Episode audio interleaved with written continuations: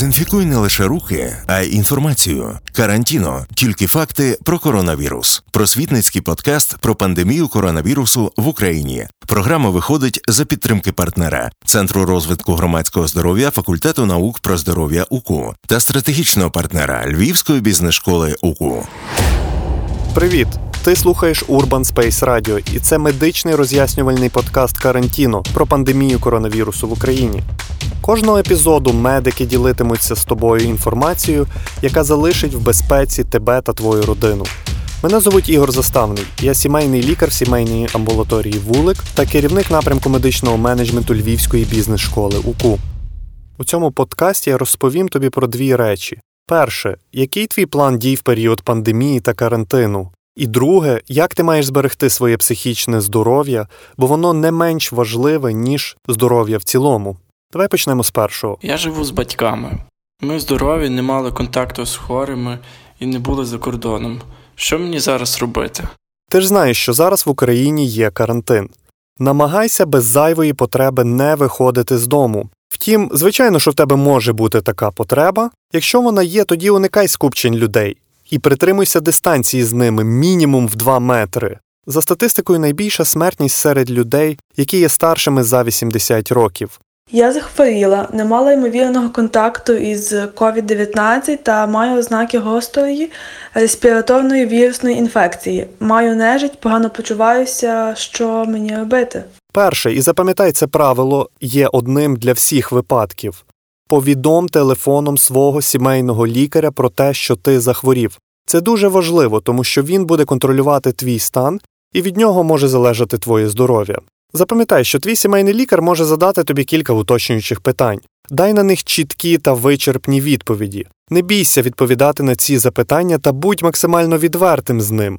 Наступне, це теж дуже важливо. Залишайся вдома до моменту повного одужання. Нехай твої рідні, якщо ти маєш, звичайно, у квартирі кілька кімнат, переїдуть в іншу кімнату. Але при контакті з ними, тому що хтось мусить тобі принести їсти, пити і все решта, ти мусиш одягнути маску, як і вони. І тут дуже уважно повідомляй свого сімейного лікаря, якому, нагадаю, ти зателефонував напередодні, повідомляй його про всі зміни свого стану, як на гірше, так і на краще. Це забезпечить спокій тобі та йому. Бувають і гірші ситуації. Давай уявимо, що ти захворів. Допустимо, ти мав ймовірний контакт із коронавірусом та маєш ознаки гострої респіраторної вірусної інфекції. А які є ознаки гострої респіраторної вірусної інфекції, ти вже знаєш. Що ти маєш робити в цьому випадку? Ну, загалом ти вже пам'ятаєш. Повідом телефоном свого сімейного лікаря і про те, що ти захворів, і про те, що ти підозрюєш, що мав контакт із коронавірусом. Наступне дуже собі уважно запам'ятай: в жодному разі не приходь до лікаря без попереднього дзвінка. Бо ти можеш наразити на небезпеку всіх відвідувачів лікувального закладу і самого лікаря, який стане переносником інфекції, не підготувавшись до твого візиту. Як лікар може підготуватись до твого візиту? Вдягнути респіратор та спеціальний костюм.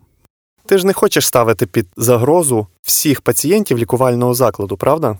Наступне правило, я думаю, ти вже запам'ятав: залишайся вдома, ізолюй своїх рідних в інших кімнатах, якщо в тебе є кілька кімнат, та уникай контактів з ними, наскільки це можливо. Коли вони тобі приносять їсти, пити чи якісь речі, правильно, ти і вони одягаєте маски.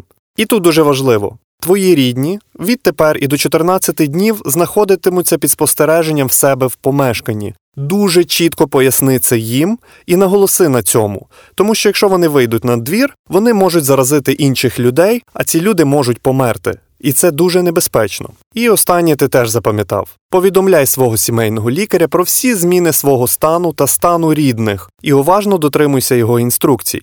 Навіщо повідомляти свого сімейного лікаря про це? Тому що він може визначити небезпечні моменти для твого життя і здоров'я і рекомендувати або самостійно викликати тобі швидку медичну допомогу, і тебе транспортують в лікувальний заклад, де тобі нададуть таку допомогу, і все буде окей. Як зберегти психічне здоров'я в період карантину? В певний момент часу ти відчуватимеш, що закритий простір починає тиснути на тебе, і в тебе погіршується настрій, тобі немає чим зайнятися. Можливо, ти почнеш зриватися на своїх рідних і близьких. Давай я тобі розповім, як вберегтися від цього. Зараз малюємо, як має виглядати твій середньостатистичний день. Ти прокидаєшся чітко в певній годині щодня, наприклад, в 8 ранку. Ти встаєш в 8.30, тому що, звичайно, тобі ще треба було півгодини, щоб розплющити обидва ока. Я знаю, наскільки це складно. Ти чистиш зуби в 8.30, ти вариш собі каву, смажиш яєшню, і це все має бути чітко в певній годині. Потім не забувай про невелику фізичну активність. Немає значення, любиш ти, наприклад, макраме чи зарядку, ти можеш робити будь-що з цих фізичних активностей. Це дасть тобі відчуття спокою та контролю над ситуацією і збереже твоє психічне здоров'я. Отже, в жодному випадку не валяйся весь день в ліжку з комп'ютером чи перед телевізором, та не дай Бог з пляшкою пива. І це наступна річ, про яку я хотів розказати: не вживай надто багато алкоголю.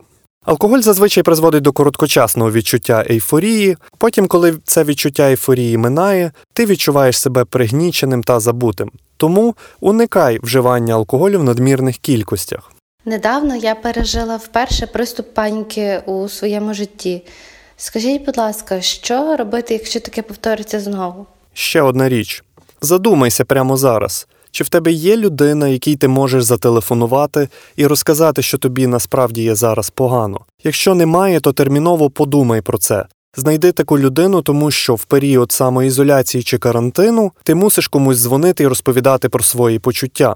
Отже, якщо тобі погано, в будь-який момент ти телефонуєш цій людині і розповідаєш про те, що тобі погано. Тут існує дуже одне важливе правило. Це стосується не лише самоізоляції чи карантину, це стосується і загального життя. Старайся не закриватися в собі. Ти мусиш мати людину або кілька людей, яким ти можеш розповісти про всі твої почуття, і які можуть тебе розрадити та проявити до тебе емпатію. Емпатія це ще одне цікаве слово, можеш його загуглити. Коли ти відчуваєш, що в тебе починається в закритому приміщенні паніка, просто спокійно, повільно дивлячись в одну точку, вдихай носом і видихай ротом. Так треба робити хвилину-півтори, залежить від того, коли тобі стане краще. Втім, напевно, не більше, бо в тебе може закрутитися голова. Це тобі допоможе розслабитися, і в принципі такі вправи можна робити по 3-4 рази на день. Нагадаю, ти слухав Карантіно на Urban Space Radio. Це медичний подкаст про пандемію коронавірусу в Україні. Наступного епізоду мої колеги розкажуть тобі про карантин та як правильно при ньому поводитися. Мене звуть Ігор Заставний. Не забувай дезінфікувати не тільки руки, але й інформацію. Будь здоровий!